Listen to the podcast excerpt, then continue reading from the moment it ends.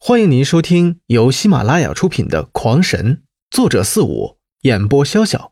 欢迎订阅。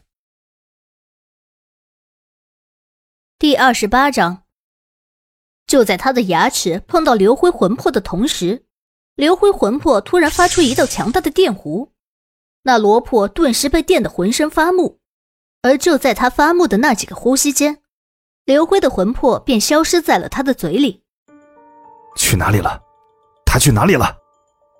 罗破正慢慢的在恢复知觉，身体还不能敏捷的挥动，可他却慌张的四处寻找。哪里去了？那魂魄哪里去了？哼，管你躲到哪里，我跟你拼了！这一下，罗破发了疯了，四下飞快的乱撞一气，这可惨了那四个灵魂，他们本身就弱，再加上胆小怕事，只会逃跑。我吃，我吃！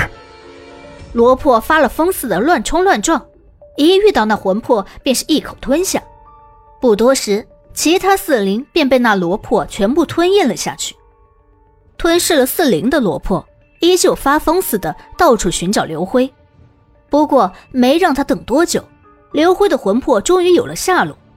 原来他咬开了罗破的食道，进入了他的体腔之内。此时，他的肺已经被吃掉了大半。如果魂魄还需要呼吸的话，那么罗破早就死掉了。但即便是如此，他现在显得更加虚弱了。又是两声电鸣，那罗破再次陷入了麻木。就这样，他一恢复就会来这么两下，一恢复就来这么两下。罗破打死也没有想到，自己如此强大的魂魄就在这小小的魂魄面前。没有了半分抵抗之力，硬生生的被吞噬了。两个时辰后，刘辉的灵魂空间中再也没有了异物，有的只是一个淡绿色的人影盘坐在那里。说是人影，却极为的牵强，更像是有五个球球并起来的一人形的光球罢了。而他也不是在修炼，而是在传承罗破的记忆。罗破从小天资极佳，却是极为的懒惰。在初学功法时，他就将所得的功法改成了睡觉修炼的功法。说来，他也是真够天才的，不但修改的极为巧妙，比之前的功法有着很大的加强，而他修为的速度也比别人快上许多倍。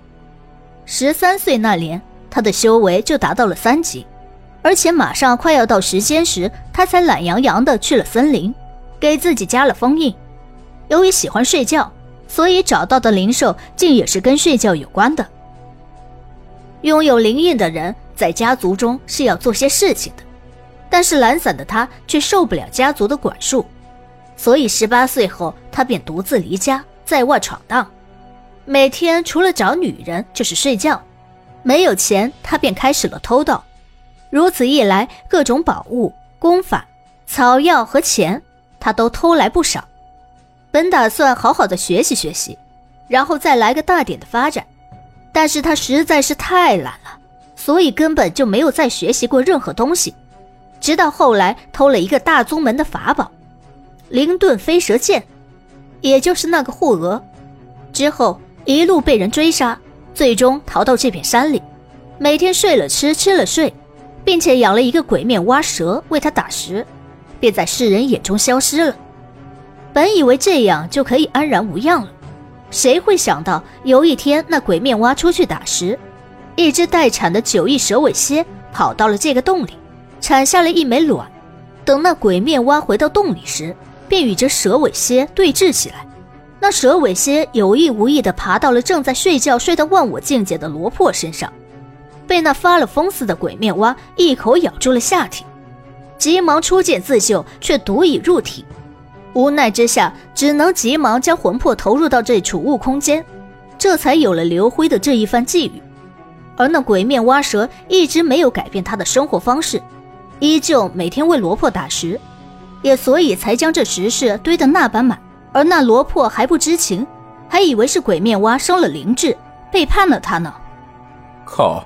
我还以为他是多厉害的人物呢，原来不过是一个色鬼罢了。得到了罗破的记忆，刘辉不屑的轻语一句，然后缓缓的睁开眼睛，下意识的摸了一下自己的额头，那灵印不知何时再度浮出，依旧静静的躺在那里。好了，又多了储物空间，我这收拾房间的工作也轻松了许多。听众朋友们，本集已播讲完毕，请订阅专辑，下集更精彩。